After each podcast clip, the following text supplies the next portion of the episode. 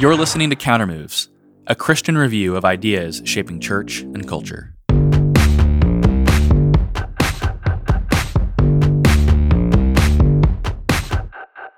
On Countermoves, we interview some of today's most incisive thinkers on the ideas and trends affecting Christian witness in a secular age.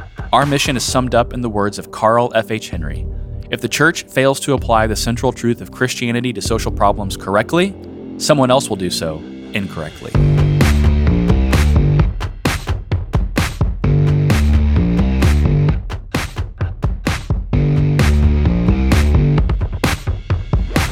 Welcome to the latest episode of Countermoves. And today's episode is going to be focusing on an issue that when you actually peel back the life inside of a local church, that's an issue that really is impacting a lot of people, and it's the issue of infertility. And to have that conversation, I'm joined by uh, my friend and professor, uh, Dr. Matthew Arbo, who is a professor of uh, Christian ethics and moral theology and kind of theological studies at Oklahoma Baptist University.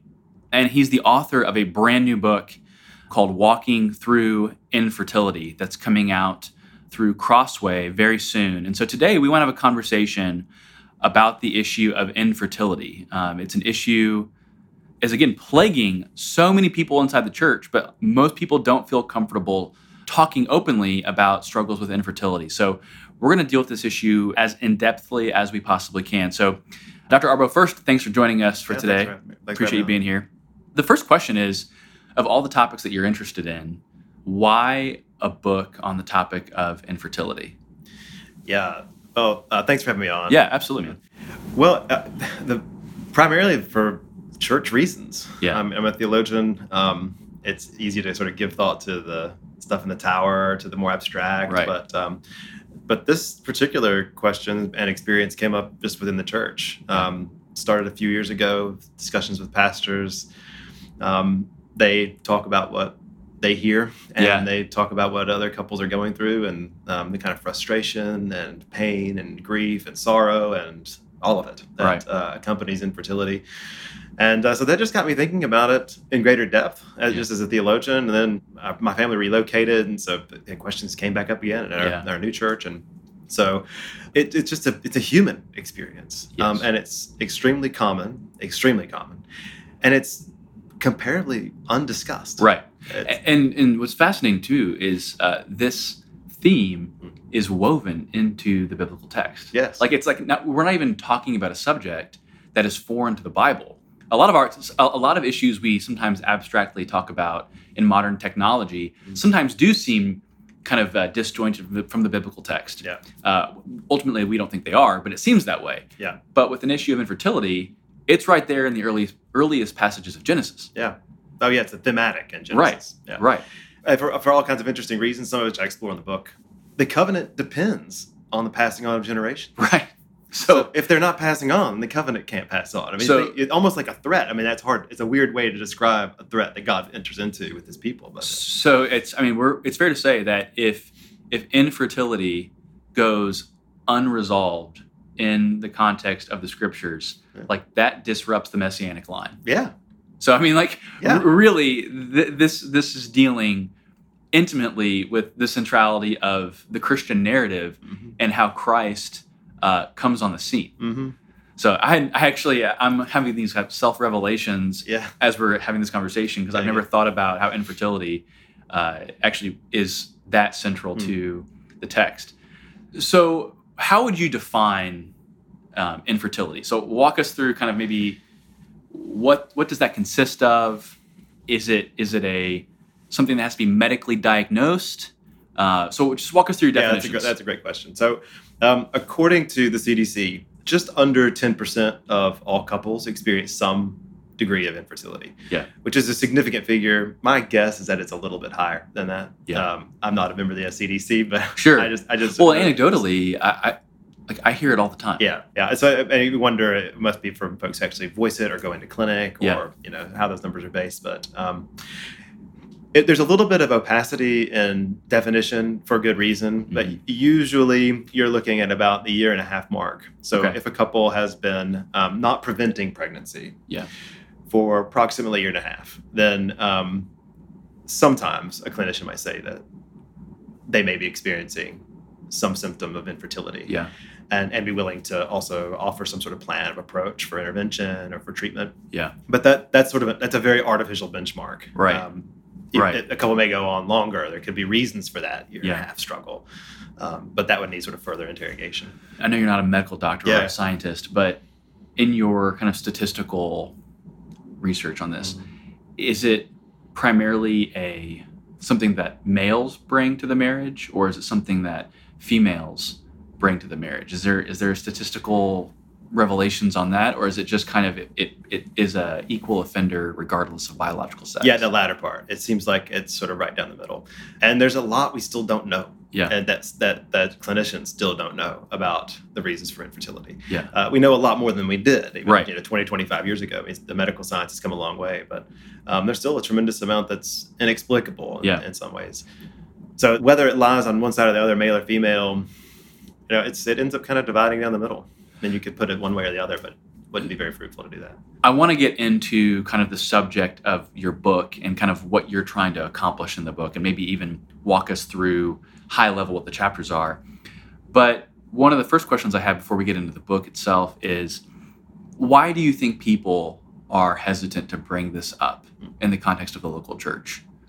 What about infertility becomes one of those uh, not just unspeakable a little bit, but there's almost some shame and embarrassment Yeah. in it. So why is that? Yeah, that's another great question. Uh, some some of it's um, specific to couples. You know, there's um, there's a general experience too, and um, I mean, at least one initial reason is that you know, procreative lives are private, and Yeah. we don't Right. share those you know, with others, and uh, that's in a lot of respects how it should be. Exactly. Yes. But- that's another biblical sexual yeah, ethic. Yeah, it's exactly. private. Exactly. So we don't we don't go around talking about all that, but we do. Um, but we do have something to say to each other about um, our struggles and about hurts and Yeah. that kind of thing, and in many ways, totally understandable why a couple would feel a sense of frustration, Yeah. or a sense of fear or anxiety, uh, or even a sense of shame or embarrassment. Mhm. Um, some even so far as to feel a sense of stigmatization Right. and, Right. and uh, and detachment. And some couples will talk about their infertility almost in ways that mimic the stages of grief. You know that they have to sort of they, their, their emotional lives sort of ebb and flow in that way. Right. Um, but it's it's it's not talked about in part because you know, there's those private matters and there's the sense that it may be a stigma or they um, they may be looked down on as um, not not being able to fully contribute in the way that that couples who have children are, which is just you know is not true. It's under, Yeah. again it's understandable why a couple might feel that way given the culture, but My wife and I, we have uh, two daughters, a, a third due in August, but we obviously have not had probably medically diagnosed infertility.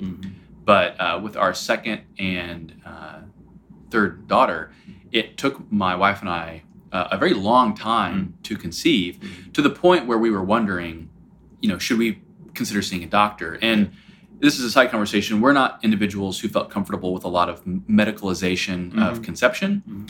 um, but we were just wondering, should we figure out if there's something behind this? Yeah. But I remember in those, I mean, honestly, year long attempts to conceive, there's a sense, especially as a male, of because you, you know men view a part of manhood as the ability to uh, have children. Mhm. It's what it's what we're uh, designed toward, Mhm. even if it's not necessarily always fulfilled. Mhm.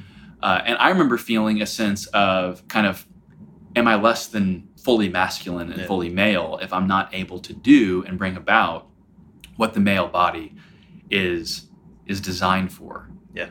Let's talk about the book in particular. So walk us through, I guess, what are you trying to accomplish in this book, walking through infertility, and maybe even give us a chapter synopsis of each chapter. Because Yeah. I, I, I, I really want to emphasize this book on a side note because I think you know, as we've addressed, it's an issue that goes undiscussed in the context of a local church. I want people to be fully brought into awareness of, of what your book is trying to do at the at the chapter level so that they have a sense of the different touch points that this issue hits in the life of the local church and in the life of, of, of marriage and then individual discipleship. So yeah, Yeah. give us the uh, overview. Yeah, so the, the full title, Walking Through Infertility, Biblical, Theological, and Moral Counsel for Those Who Are Struggling. Which is Uh, the Typical academic long, title. yeah, yeah, long, long subtitle, uh, just, but descriptively accurate in that Right. way. So, and that's really what the book does. Um, so the audience for the book is primarily infertile couples, but I've written this book with a very careful eye to um, folks who have uh, their, their loved ones are infertile, Right. right. So friends and family of infertile, or pastoral staff, or church leaders. So it's really it's really meant for anyone Yeah. who has contact with this particular experience. Um, so the chapters, um, there's three or four chapters. Uh, we're calling here. Oh, so is it a is it it's, it's a shorter book? It is a shorter Okay, book. The okay. idea that I hear uh, idea here is you can sit down um, and in a sitting or two complete the book. Okay. Um, and none of it's meant to be overly um, jargony or Okay. overly abstract. Uh, the idea is that anybody could sit down and you know, And how many pages? Just curious. That people always think I page counts. yeah, I think total pages around 100, 120 pages. Okay. I think. But all of it distilled down for anyone who takes interest. So Right. the, the first chapter, biblical counsel, walks through the, a little bit of that story we've already talked about Yeah. uh, in Genesis, or the infertility narrative, and the infertility narrative in Luke. Yeah. Right? So um, Elizabeth's Right. struggle, and uh, I, I focused also on the language used, Yeah. particularly by the women to describe their own experience. And what I mean, and what's some of that language? yeah, also some language like barrenness. Yeah. their womb is barren, which is just so stark Yeah. and austere, um, lifeless, Right. and that that sort of description, I mean, fits their world. And and uh, uh, and Elizabeth describes her situation as being a reproach. And that's the way she describes after she's conceived that the Lord has lifted her reproach. Yeah. Um, and that's that's how within these narratives the figures understand their position that when they conceive that God has granted them that gift. Yeah. Um, now, that's not the sort of projected promise, and I can't name it and claim it, Right. unfortunately, and Right. might like to. Um, there, there are there are stories. It happens that all the stories end well, but that's not everybody's story. Right. And the reasons those well have their own kind of internal logic to them and that kind of thing. So um, I walk through the basic sort of biblical outline and contours of this particular um, experience, and it happens that, as you said, the Bible speaks to it and Right. speaks to it early, and it's it's complicated. Yeah. I mean, these narratives, even in Genesis, are complicated, and they're they're they're distinctive as Yeah. well, right? And what people feel about them, and how they're, and particularly for the women, how their husbands treat them, and of course, there's some cultural stuff going there too. Now, the theological chapter sort of broadens back out Yeah. and asks some questions, pivotal ones about the nature of discipleship. Uh, what does it mean to Mhm. worship Jesus as Savior, as King, but also to be His student, to live life with Him on His terms? Yeah. Uh, those are basic, really basic ideas. I think more refreshment for anybody than anything, but but they also, I think, reorient us and re- reorient our belief and our affections back on the one who is the source of life, the Yeah. giver of life, um, and which we then reimagine ourselves again. as We are first disciples of Jesus, and then we happen to be a whole lot of other stuff. Right. Right. Right. We happen to be male or female. We happen to have children or not, or we Right. happen to be in Oklahoma or not. You know, Yeah, there's all yeah, kinds yeah, of things yeah. that happen to us. So that, that's that's the orientation and the hierarchy of our, our identity. Uh, we are first disciples of Jesus Christ, and that's important in um, in an experience of infertility. Yeah. Of giving that over to Him. Yeah. And asking for Him to show us who we are in Yeah. light of what He's done. Right? And that, that means also we do that together, right? That Mhm. uh, as a church we are together in this endeavor, and I think infertile couples particularly need to hear that, but so do um, other folks, right? Friends and family and pastors. They need to know that this experience can feel isolating. Right. That um, and that the important thing is not to to put it sort of arm's length and not really know what to say, or to or worse, to just sort of issue platitudes. Yeah. Oh, Yeah, yeah, you know, this is. you know, Once you start, try, why, don't you stop trying? You know, trying so hard. That's Right. Or some, right. or some other equally ridiculous suggestion. Yeah. It's totally understandable, but don't explain that away. Yeah. The, the important thing is presence, and it's impre- so it's important both for the church to be present to the couple, Yeah. right, and pastors to be present to the couple, there for them, and for the couple to avoid resist the temptation to detach Yeah. and to fully privatize and sort of you know, throw up the walls of secrecy, but instead to step into community Yeah. and allow for presence, allow for help. Yeah. Um, that's hard. That's really hard, but Yeah. that's the nature of the church. It's not a, it's not an option here. right? Yes. To participate in life of the church, it involves risk. Yeah. Involves presence. So um, that's the sort of theological part. Now, the ethical part, I'm not going to get too much detail here, Sure. but the idea is to just give some guidelines. I give a sense of like how the treatment of infertility might go, sort of Yeah. a standard account. So th- there there is some kind of practical here's what this looks like. Absolutely. Okay, cool. Yeah, so absolutely. someone who is kind of experiencing this at the layman's level Yeah. can you, you feel like can walk away seeing like okay based on this i might need to pursue x y or z Yeah. okay Yeah. Cool. Yeah. So th- that chapter particularly, it's a little more technical, a little more rule oriented, but yeah uh, the idea is to help anyone reading to sort of see what's at stake, Yeah. what sorts of things are offered, and then for also for them to kind of get some moral salience on the sequencing. Yeah. You know, so it, it- you know, just taking the first step and getting an assessment, or maybe you know some non-invasive hormonal treatment or something Yes. like that. You may think, well, that's that's okay. I mean, it's plenty of early treatments are perfectly fine, non-invasive, non-risk yeah low cost, you know, there's plenty of stuff. But then you kind of escalate, and the more you escalate, naturally, the moral complications. yeah so um we could go down a long rabbit's trail on this Yeah. so uh, real quick like where as a wisdom issue as a biblical prudence issue Mhm. like where do you think it's a bridge too far Yeah. in attempts to resolve infertility and where they a couple might need to say listen science might be able Mhm. to allow us to conceive Mhm. um, but i'm not sure the use of science in this avenue Yeah. is concordant with scripture Yeah. any wisdom there Yeah, that's that's a great question. It's a hard question, too, Right. You know? right Um, I think first of all, for couples uh, who are experiencing infertility and and who think that they're ready to embark on some sort of treatment to Mhm. counsel with someone in their in the field, uh, they need to get as educated as they can early on about what fertility treatment involves. Yeah. And, and try to get like a lay of the land, you know, so that they're not walking into everything as a surprise. yeah That's important. And also, as they do, to set some boundaries for themselves. right To formalize them, talk them out loud, speak them out loud. So That's what my wife and I did. Like Okay, when we were having That's this great. conversation about do we go see a doctor, we Yeah. both were of the same mind of That's like great. if if we do, we're not willing to invite kind of invasive third party technologies Yeah. into this situation. yeah, that's, that that sets an entirely new moral category. Right. So early on, a couple may um, be assessed, and and maybe you know after they run some blood tests and some other some other diagnostics, they figure you know and ask some hard questions. Sometimes for couples, um, one or the other is overly stressed. You know, Hmm. just a decrease of stress or an increase of exercise or change in diet. Yeah.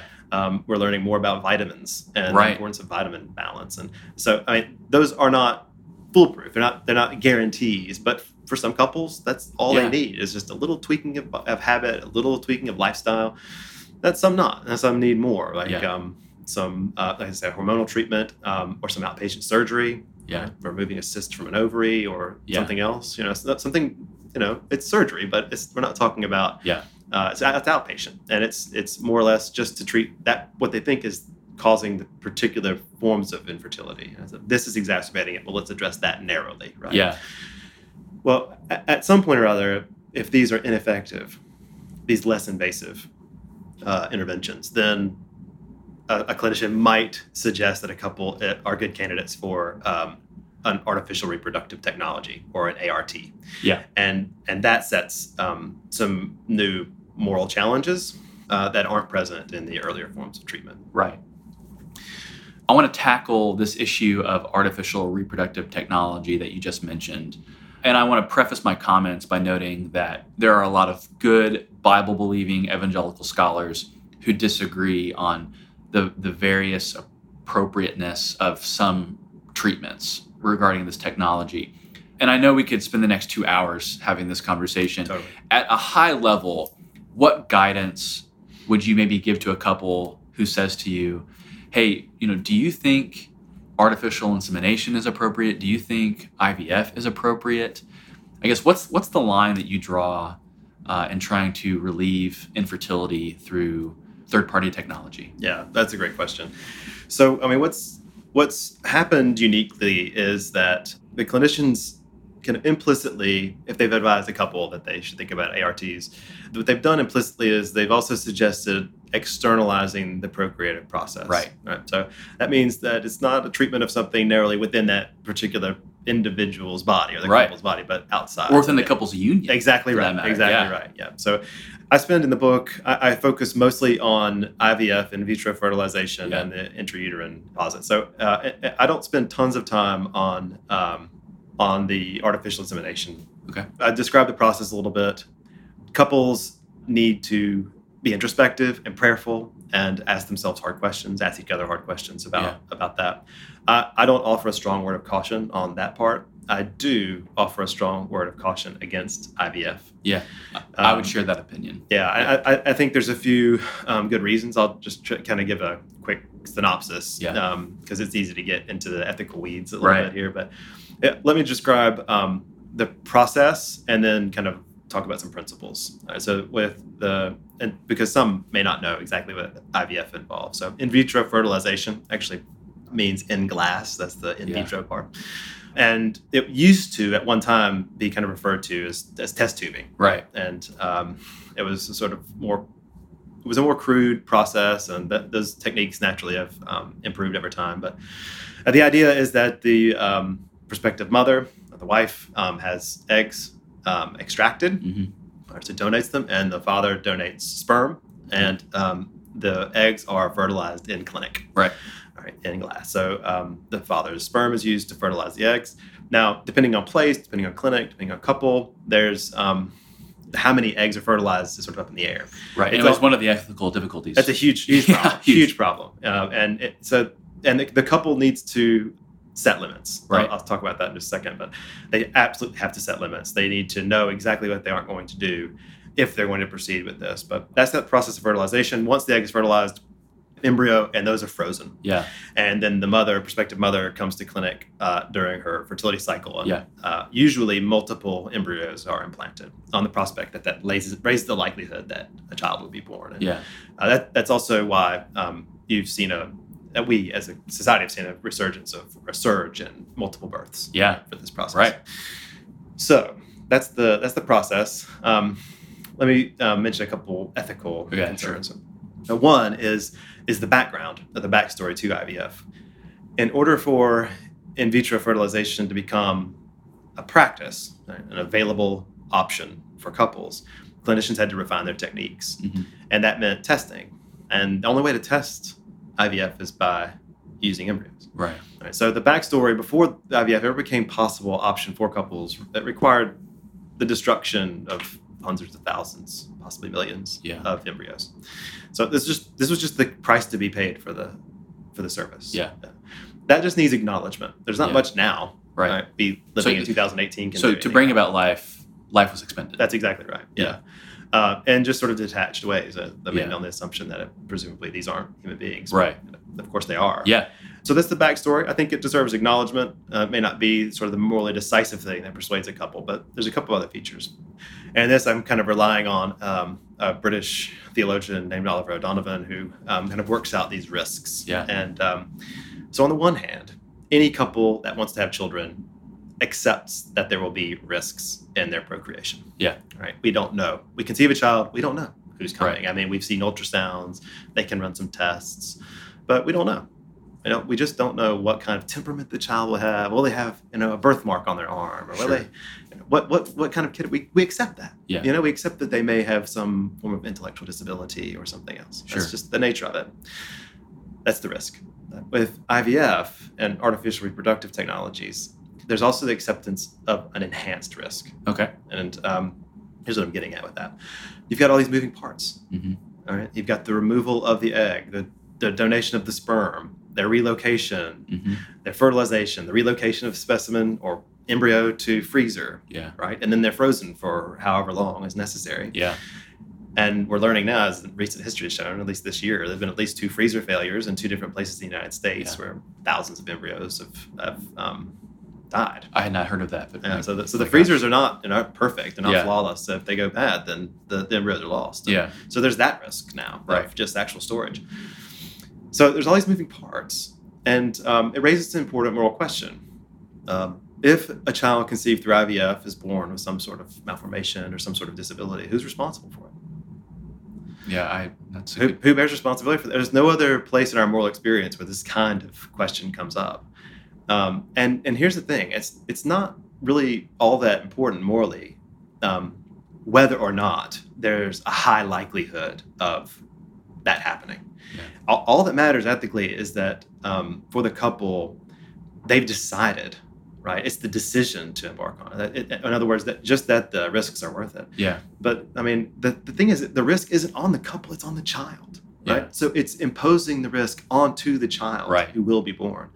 And that to me presents a significant problem because this is not, importantly, a treatment Right. because infer- infertility is not a disease. Right. Um, in this case, it's a it's a reproductive option, and it's voluntary. The couple doesn't have to proceed with Yeah. this. You know, Uh, it's understandable why they might sort of find themselves in that position, or why they might find it attractive. Everybody wants children of their own progeny. Yeah. Uh, It's a natural human want. It's a desire, and people some feel very deeply about it. But that's not itself sufficient justification for moving in a direction that may involve huge, huge amount of risk. You know, especially on the child. It's just the willingness to accept that risk. It's a huge, huge problem. And then, uh, lastly, there's the the challenge of unintended consequences. Right. So uh, there's multiple stories of couples who were infertile. They proceeded with IVF. They conceive, and then down the road they conceive children naturally by Yeah. surprise, and and then they have multiple children in their household, and they don't know what to do with their embryos. And Yeah. It just raises all these ethical dilemmas that yes, the ethics and the and the technology are trying to bring about Mhm. a desired good Mhm. in the eyes of the couple, but there's so many unintended uh, consequences Mhm. that again I, I people have the best of intentions Mhm. around this technology i Yeah. believe Yeah.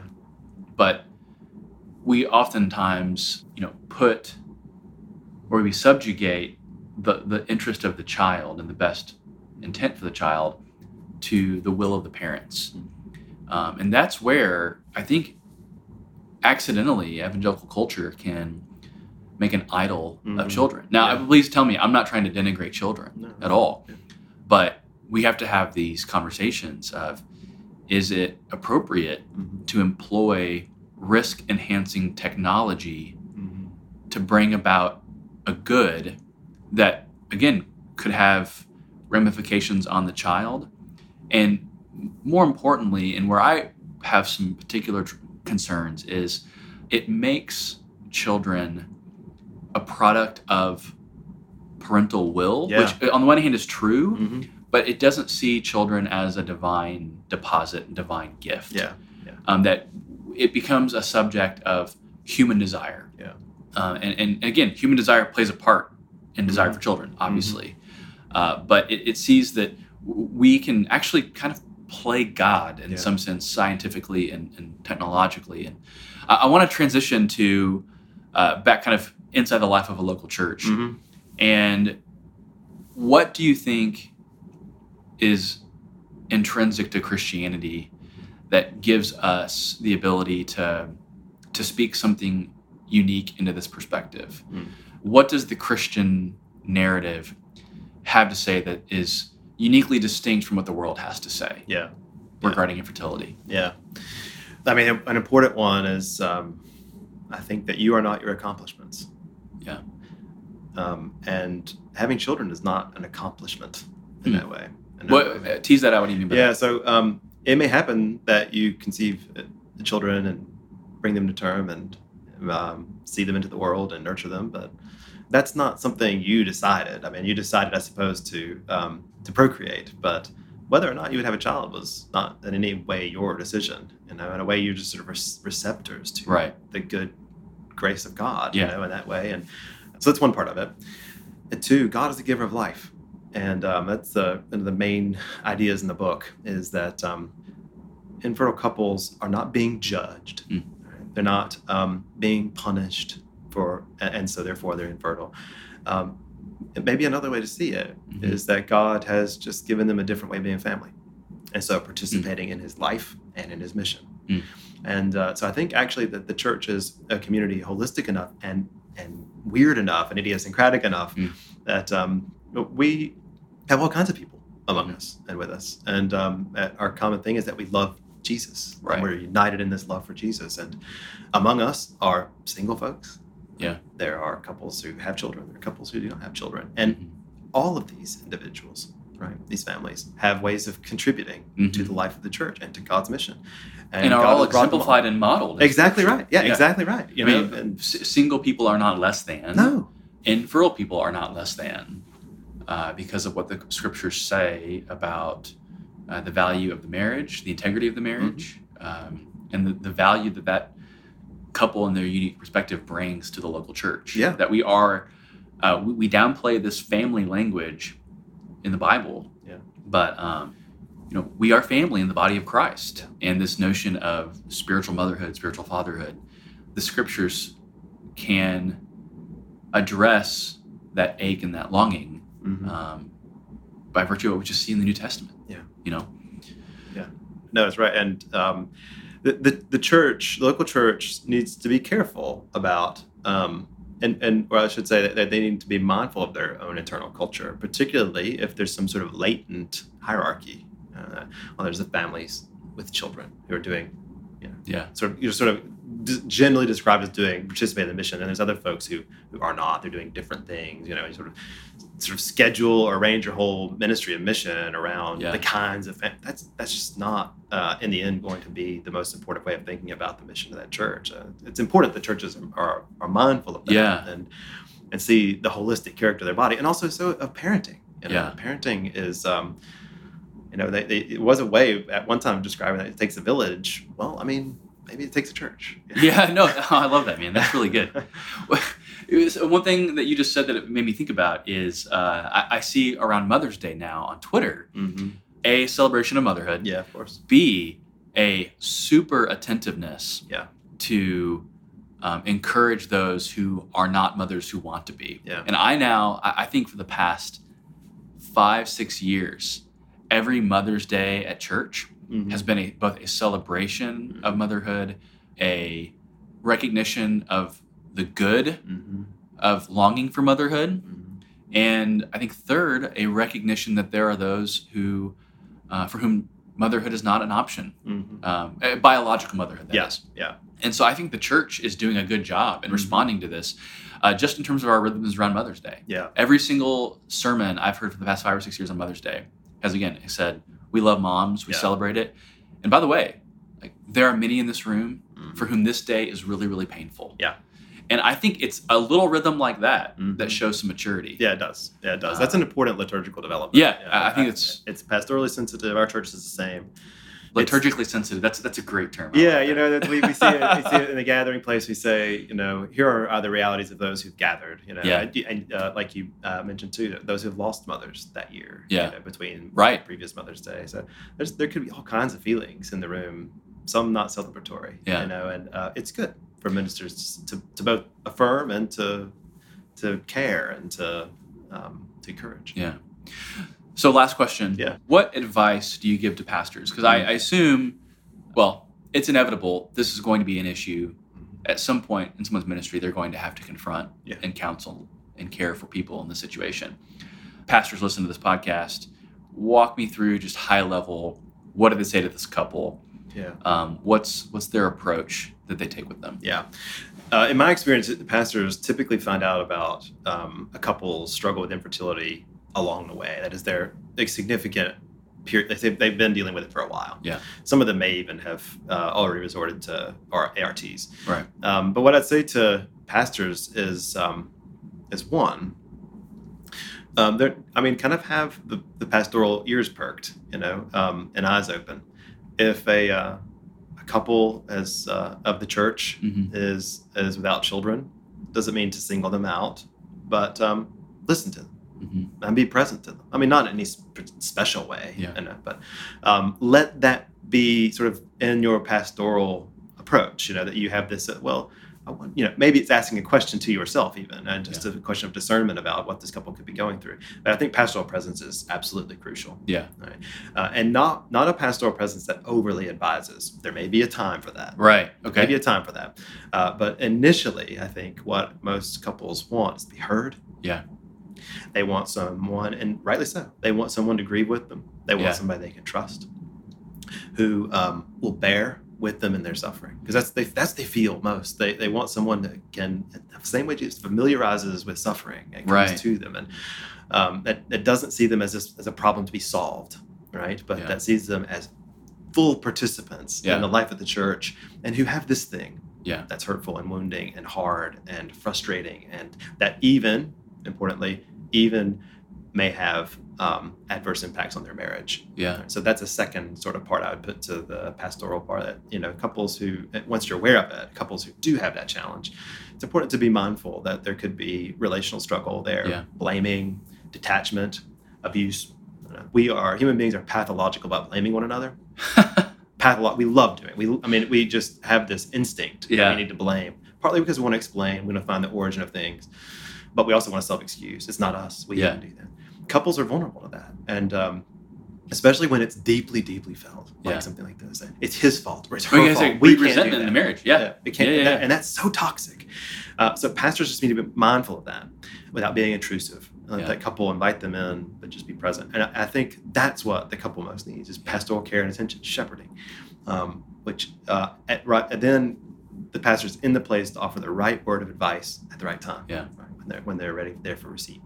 You know, I, I uh, I'll just validate everything you just said because in those seasons, we've had two of them Yeah. where like we were like, Lord, are you going to give us another child? Yeah, yeah, I remember the most important things for my wife, especially, was uh, that she could just talk to other women. Yeah. Um, and the women in her life could not solve her problem for her. Yeah. But the fact that they just cared. Yeah. And that there was empathy. Yeah. Really went very, very far Yeah. to validate to validate concern for my wife and Yeah. to validate that um, just again human empathy goes so far So far. on, on a range of issues. I mean, I feel like we need to write a book on human empathy from a Christian perspective because that would just solve a lot of our issues as well. Yeah. But um, hey, so thanks for joining us Oh, thanks for on this me on. episode. This was really, really productive and helpful. And um, when does your book officially release? Any day now. You Any can pre- pre-order now, um, but it should hit shelves any day. Awesome. So I'm excited about it. Awesome. Well, Dr. Arbo, thank you for being with us. Okay. Thanks for having me on. All right. Appreciate it.